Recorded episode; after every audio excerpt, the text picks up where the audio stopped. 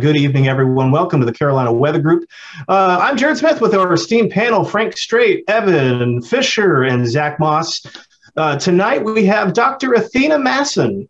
Uh, she is the weather goddess, but also has a really cool hurricane scale that we're going to learn about and really just to get to know her a little bit too and, and, and, and just talk some weather shop uh, like we always do. And, and as usual, if you have questions or comments for us, uh, please leave them in it in the chat. However you however you listen to us, whether it be Facebook, Twitter, um, you know, Anchor, Spotify, we love it. Thank you for listening to us tonight. So. Anyway, what we're going to do is, uh, you know, we uh, first time guest, Dr. Masson, welcome um, to the program. And what we like to do with our first time, with our first timers, is uh, you know let's find out what got you started on this? How did you catch the weather bug? That's a long difficult complicated story. I could sum it up and say i was dropped on my head when i was little. But it all started in the wee wee times of my life. I was two years old and i went through hurricane andrew. And at the time i was living very close to homestead just a little outside of the city limits and my mother was a, an airline captain for American Airlines at the time. And on her way home, she was flying home. And on the outs on the outside of her aircraft, she would tell her passengers, "Hey, everyone, look outside. That that's Hurricane Andrew. But don't worry, the weather office has said that it's going to be tracking northward. It's not going to be moving into Florida." So that was kind of the ominous mistake number one. So the Hurricane Center was expecting Andrew to move northward at that time. Little did they know that it did shift track and then went straight into South Florida. My mother got home in time and we managed to pretty much put the car in the garage. We didn't have very little time to secure everything, but we rode out that category five storm. And just being a small child, you would think that I would not remember this, but I remember being underneath the mattress that my mother covered us in and hearing the winds. That is a sound you will never forget if you go through a major category five hurricane. And at one point, in the weird hours of the morning, she took me out to see the damage. But all I can remember was complete silence. You could see straight up. We went through that eye wall. We can see straight up and see the stars at night. It's just something that you don't forget. And then about 10 minutes later, the second half of the eye wall came through and just massive destruction. We had a satellite dish from a TV center just down the street from us roll down our street and then smash into the house at the end. And just the very next morning, waking up, sunrise, no power, you can smell the gasoline. But usually these days we think of Hurricane Katrina for the hurricane damage, floods everywhere roads underwater, houses underwater. This was completely different. It looked like tornado damage. Everything was flattened. Across the way, the house that was supposed to be there, gone. And the only thing that was left were the, were the silverware at the bottom of the swimming pool. So that just changed me from that point on, even as a little girl, of just walking out and seeing complete destruction like what force can do that? And at that point i wanted to study weather. From that tiny little age i wanted to dedicate my life to hurricanes but also i didn't want anyone to go through what i went through. It's it's a beautiful experience from a meteorology standpoint but it's horrifying. No one should have to go through this and we need a better way to predict and even classify the intensity of hurricanes I have literal goosebumps from listening to that story. That is unbelievable. Um, there's so few people in the world that have experienced what you experienced. Um, I just I can't wrap my mind around a house across the street being being blown away, the silverware at the bottom of the pool, um, or a satellite dish rolling down the street. That's one of my favorite weather stories I've heard on here. What do you do nowadays? Where are you at? Where are you working? Uh, and how did you get to this spot in your professional career? Right now, I'm taking just a little break. I'm an adjunct professor at Flagler College. I am also pursuing a fifth degree. I'm now doing a mass, uh, MBA, Masters of Business Administration. So, in a year, hopefully, I will be done with this program. I'm kind of looking at more of promoting myself in a separate way, possibly maybe even creating a TV studio meant for students because you don't have a lot of students that get that experience before they go on the air or really have that meteorology experience.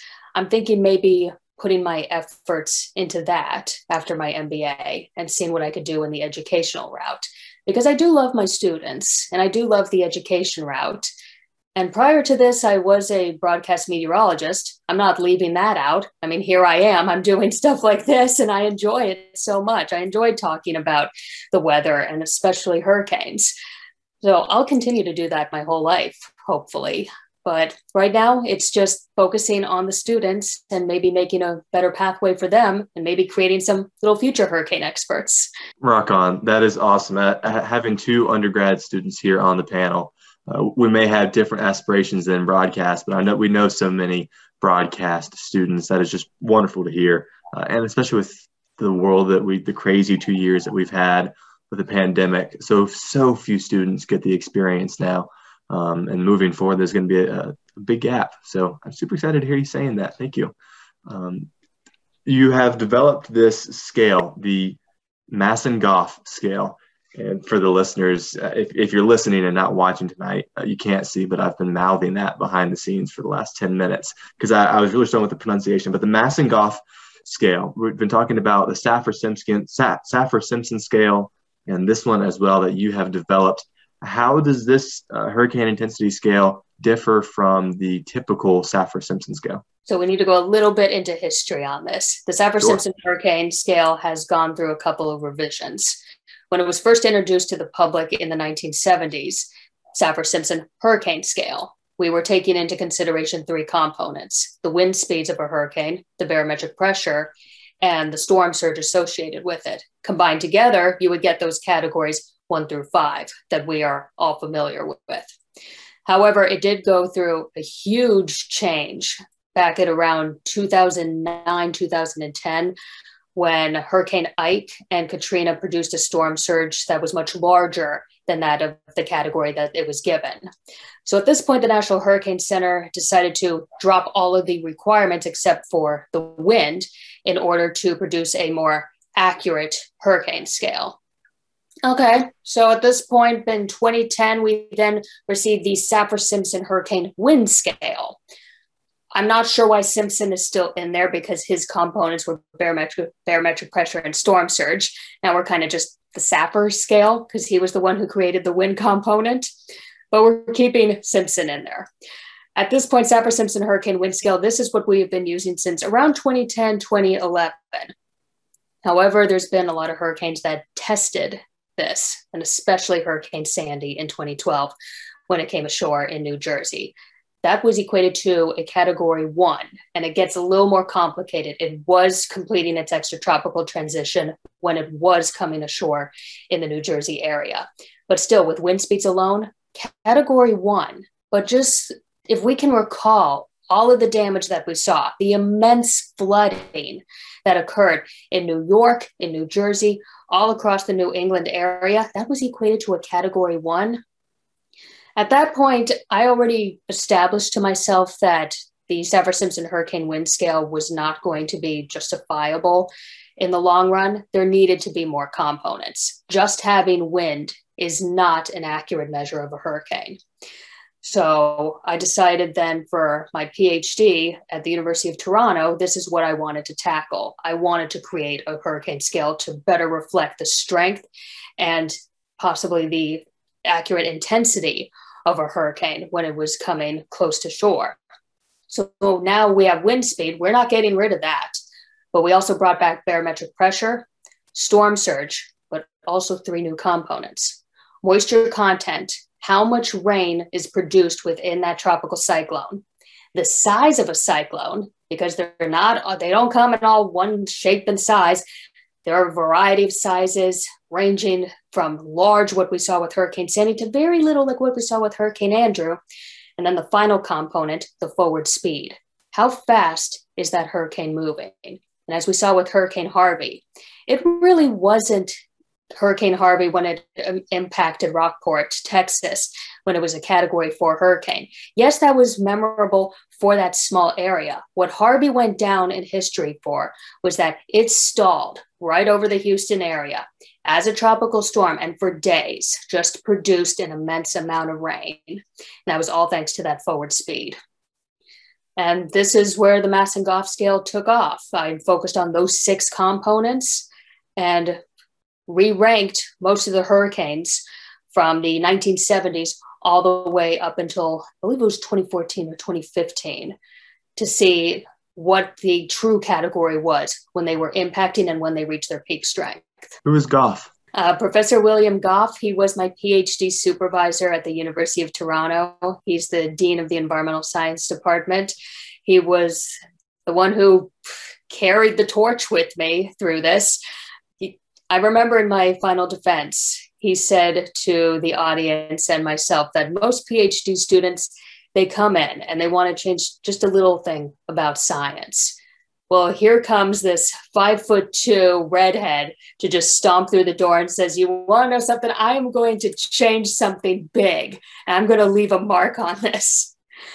So I guess I had guts, but it was something I've always wanted to do. And I'm so grateful for Professor Goff in my life because for a supervisor to let me go and do my own research and something this impressive, this time consuming, this amazing. Only only a few amount of supervisors in the world would allow you to do that, and I'm just very grateful for him. And he's a genius when it came to the physics and the math. So thank you, thank you for that part. So tell us a little bit more about the point scale. You you, you mentioned earlier that that each component is um, graded on points. So let's talk about that rubric a little bit and, and how that rolls up into that final category. We're, we're again looking at each of the six components. So we have wind, storm surge, barometric pressure, moisture content, size, and forward speed. Now it gets a little complicated because when you have a tropical cyclone that's all the way out towards Africa, all the way out into the Atlantic, there's some things that we really do not know about it. At this point, we're using satellite estimated estimations to see maybe approximately what the wind speeds are. And that's then going back to the Dvorak technique. So we're looking at the shape of these tropical cyclones. And determining by their shape, we can kind of pinpoint maybe if it's a category one to a category five and what the wind speeds are. It's a little bit of an estimate. What we don't know at this point, what's the storm surge? Storm surge is a very tricky component. Storm surge not really producing anything all the way out in the ocean. Storm surge is mostly when it comes very close to the shore. So we have to wait on that component. Another is the moisture content. How much rain is really falling out of this cloud? We don't really see a lot of detail, especially out in the ocean. We don't have rain gauges throughout the ocean. And usually we don't really see the, um, the total amount of rain until after the storm has passed. So, what the point scale is, we had a introductory scale and then we had a post hoc scale. The introductory scale, we're only looking at four components. We're looking at the winds, we're looking at the barometric pressure, we're looking at the size, and we're looking at the forward speed. All of those we know, all of those we can estimate thanks to satellite technology. So at this point, we, all that we need are those four components to give you an estimate on what the category is. So bringing back those points, ranking it from one to seven on each of those categories. Now, as that hurricane is coming very close to shore, I'm getting a little bit more information. We still have the wind, the pressure, the size, and the forward speed, but now we're getting rainfall estimates. So you'll see all the time on Weather Network, AccuWeather, Weather Channel, you'll see those graphics that come up and say, okay, we're expecting about 12 plus inches of rain. At this point, we're taking those estimates and we're saying, okay, so the maximum amount of rain that we can expect is about 12 inches, let's just say. At this point, we look at our scale. Where does 12 inches fall? Should get like three to four points out of a maximum of seven. So we're going to say, okay, that's a moderate threat at this point. It's gaining four points for that. Storm surge, very similar. So we're estimating how large that storm surge is going to be when it impacts the shore.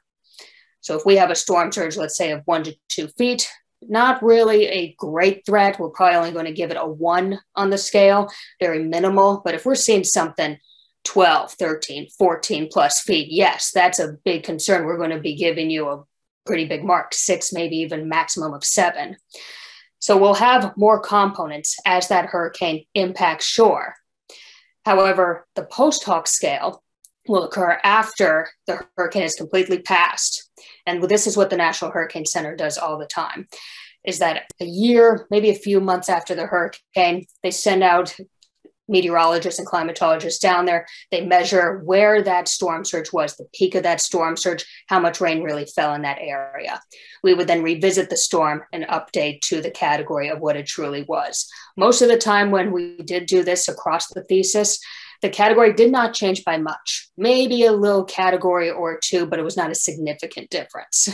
I'm curious, you know, on the rainfall side of things, you know, something that we deal with a lot in the Carolinas, especially this time of year, uh, getting into the late fall season, when we have a tropical system come up, we often have to deal with predecessor rain events. Uh, you know, for and for those of you who are out there who is like, what is a predecessor rain event? Basically, the idea is you have a tropical moisture interacting with the frontal system of some such, and and as that storm approaches, that we have lots and lots of rain ahead of it, and so that's a very simplistic way to put it, but that's really the easy. I think that's the easiest way for you know for, for the for the people in the audience who you know they, they may not have the meteorology um, training that you know some of us have um, does your scale take into account the potential for pres or does it um, is it just solely with the core of the hurricane the reason I developed the scale this way and why each component is separated is that if someone comes along with another component, it can easily be added to the scale and ranked one through seven. So obviously from minimal all the way to major. We would have to update the total number at the end and then reflect it back on the category one through five scale. But of course, there's going to be other components that need to be included. Heck, if we really wanted to go 20 components, it may seem like a lot, but the more components that we have, the better the science. So this will take into account any other component that can be fit within there. With that on the core, we don't really look too much at the core. The core does contain typically the highest wind speeds, typically the highest storm surge. So that's a little bit of a fault. But with rainfall amounts, that's a little bit different because it really depends on the forward speed of the system. If the system is falling apart, we don't really have a definite core or an eye right over an area. The rain could spread out completely. So it's not just looking at the core what we saw with Hurricane Ida, for example, and we're looking at this right now, is that yes, Louisiana got hit by the majority of those winds, by the majority of those, that storm surge. But when Ida came across into the New England area, and especially New York, I can guarantee you right now, the rain was not the problem for Louisiana. No, it was not. The rain was the problem all the way in the New England area. So it will take into consideration that part of it, even though Ida was an extratropical cyclone at that point. So we are not just focusing on the core of a system. We all know anyone who's been through a hurricane, it does not take a core to make it a deadly storm. There's so many times that the outer bands will create devastation, especially with tornadoes that are being formed. So, have y'all done any social science research on this scale uh, and run it past some members of the public to see uh, what the differences might be and how they might perceive it differently from the Saffir Simpson scale? A little bit, not too much. We try and keep it on the science side. I um, like that. when we do get into the social sciences, it gets a little sticky, a little messy. From at least what we have been told, and we've presented this at a few conferences the American Meteorological Society, um, the Canadian Meteorological Association. And for the most part, the audience is very pleased with what we have. And it mostly comes down to the fact that we did not force anyone to change their views on the category system. It's still category one, two, three, four, and five. That has not changed. And as meteorologists, when we go on the air, when we go on the radio, when we're writing an article, we're not picking out all of the science. We're not telling the audience, well, it's a category three because of this. We're mostly just saying it's a category three storm. And the public already knows what that means. Do I leave? Do I stay? And that's it. with this sort of scale, with the Masson-Goff hurricane scale, if we were to introduce all those six components, all of those numbers, all of the math, that would complicate everything. The public does not need to know that. They just want to turn on the TV, recognize it's a category three, it's a category four. Okay, we are going. They don't need to sit down and know the science. Well, if they want to, please be my guest. We love to go through the science, educate yourselves. That would be great. But most of the public, they don't have time for that. They just want a simple solution, a simple answer so that they can decide to get out or not. With regards to that, have you compared this to other cyclone scales besides the uh, Saffir Simpson? Um, like one that comes to my mind is the uh, um, cyclone intensity scale that you know is used out in the Indian Ocean and the uh, Western Pacific. It's complicated to compare with those scales because every single ocean basin is different. We will notice that in the Western Pacific, where we have the typhoons, those typhoons that impact Japan, South Korea, Taiwan, those areas, they're usually much larger and even to an extent to an extent much more intense than what we see over here in the Atlantic. It would have to be a completely different scale, which I am up for the challenge. I even said to my supervisor that would be a good challenge to maybe look at every single ocean basin and see if we can create a scale directly for that basin. But also with the Indian Ocean. Indian Ocean does not produce menacing hurricanes, really intense hurricanes. Yes, we'll see some intense hurricanes, especially as they're going towards the Bay of Bengal, and that's just because of the topography. So you'll get the the largest storm surge in that area all across the world because of just the topography of that area. But it doesn't have to be a major hurricane in order for it to be a devastating storm surge event there. That's just based on the topography. So there's little differences that we would not be able to use this scale that's specifically for the North Atlantic over in the Pacific or the Indian. It would have to be a completely different scale because it's only fair for them. If we were to bring our scale over to the Indian Ocean, we'd probably be getting tiny little micro hurricanes that are category right. one on ours, not really a category five when it, they should be saying it's a category five for you guys. I'm curious what you think about uh, what the folks in the private sector are, are doing, and uh, is that something that you're considering uh, in your research too? Yes, and I'm really happy that there are others out there that are trying to create and devise a new hurricane scale because I came to the table with the Masson-Goff scale. I'm not here to push it upon people. Really, we're a team as a team of meteorologists at this point. Our main goal is to protect the lives of those who live along the shorelines and those who are impacted by hurricanes. It doesn't have to be my scale, but it's great to know that in the private sector, we even have the ACE, the Accumulated Cyclone Energy Index. That's another one that they are trying to push out. That's maybe a better way to categorize the energy within a tropical cyclone. That's just another scale. That's another piece to the puzzle. It would be nice if all of us would come together in a collaborative method, maybe create one big hurricane scale, take a component or two from each of our scales and maybe find a way for it to work together. Because as I said earlier, the more that we have, the better the outcome. Because again, we got rid of barometric pressure and storm surge. For what reason? To try and make a hurricane scale more simple. Now we're only looking at the wind component when every single person who has been through a hurricane over these last 10 years now knows they are experts in them in themselves right now. It is not the wind. It is not the wind that we should be worried about. If anything, it should be the water. It should be the storm surge. Because from a report from Rappaport at the National Hurricane Center, 49% of US deaths are caused by storm surge, and only about 9% is caused by the wind. We know that the wind scale is not working. It's not the right method.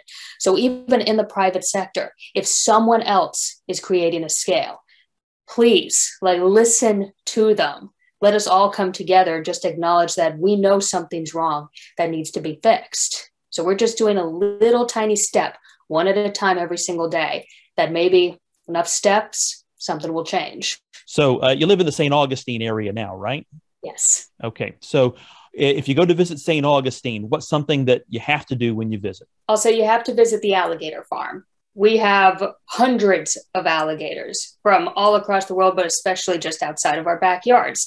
If you do find an alligator in the St. Augustine area or even the surrounding area, the alligator farm will come, capture the alligator, and put it into their giant pit of alligators that you can go and feed whatever that you want. And you can see giant snapping claws at it. So that's the tourist destination. But I do have to say, we have great breweries here. Hmm. So please come down to the St. Augustine downtown area great breweries and even some wineries we also we also do make datil pepper sauce. Datil peppers are unique to St. Augustine because of the climate, the temperature, and the soil. It's a pepper that's usually only found in this area. And we have lots of hot sauces around here. So if you are a hot sauce fan, pick up your bottle for yourselves. Same question for the Toronto area since you spent several years there. What, what's uh, something a tourist has to do when they come to visit Toronto? Bring a jacket. if you want culture, if you want the arts, you want the theater, you want the science museums, anything that you possibly want, Toronto has it. But just about an hour north of Toronto, you have the hot springs and the ski resorts. Mm-hmm. If you want to get away from the city life, that's the place to go. Just an hour straight shot to the north, and you'll be able to see the hot springs. And I recommend the summertime. Lake Ontario is gorgeous. And in a district called the Beaches, it's a nice little area of shops. You'll be able to get the best scones that you've ever had. They have bakeries all across that area, but it's also the time that you can enjoy Lake Ontario. I'm glad you brought up restaurants. Need to ask uh, favorite restaurants, but first, Toronto best poutine. I don't enjoy the poutine, but but I like I like Canadian poutine. I will stomach it. I will eat it. But if you tried it anywhere else, it doesn't work. It's hmm. something about the texture of the cheese. It has to be that crumbly, curdy cheese that no one else seems to get it at all. If you try to get poutine in the States, they don't understand it. And it has to be like the best type of gravy. I don't know if when I was in Newfoundland doing my master's program, they had moose gravy. I will say the moose gravy was good, but we have moose mm. all hmm. over the place. moose gravy. This I must wow. try one day. That sounds delightful. all right. Favorite restaurant in St. Augustine? The Drunken Horse on St. George Street. It's a French restaurant. If you love anything to do with France, wonderful. The cheeses are amazing. If you love the salamis, go for it. If you like beef stromboli, yes, go. Hmm. And the de- and the dessert. You can't go wrong with the chocolate cake or the creme brulee. Where do you get the best fried gator? You're gonna love this one, hurricane patties. No way. Hurricane patties. hurricane patties. Wow. Figures. just across the street from me. Yes, it's just across the street from me. No one's going to believe this. There is a bar right on the lake called Hurricane Patties. Best gator tail that you could ever imagine. And if you are a fan of fish and chips, they just know how to do the fish and chips. Just that nice crispy feeling. So right. Mm. If you've got a website or uh, and social media where folks can learn more and follow along as maybe changes come down the pipeline in the future um, or, or, get some more background beyond what this show discussed how can they follow you and learn more i operate weathergoddess.com mostly a blog site where it, anything that's interesting especially during hurricane season i'm right on top of it reporting every detail that i can about approaching hurricanes and what the season is holding for us another great method to follow me Twitter. We're all addicted to it. Okay. So WX underscore goddess, constantly tweeting something that's happening in the tropics or just outside my backyard. Same with Facebook and Instagram, weather goddess. Just follow the crazy redhead. Thank you so much, Dr. Masson, for joining us tonight. It was a really fascinating discussion. Uh, looking forward to seeing what, what else you've got cooking down the road and, uh, you know, keep us posted. Uh, so for on behalf of the rest of the panel here, I'm Jared Smith. Thank you for watching or listening to the Carolina Weather Group. Um, catch us anytime, uh, wherever you listen to your podcasts or on YouTube. Um, check us out, spread the word, like, subscribe, and uh, we will see you next time.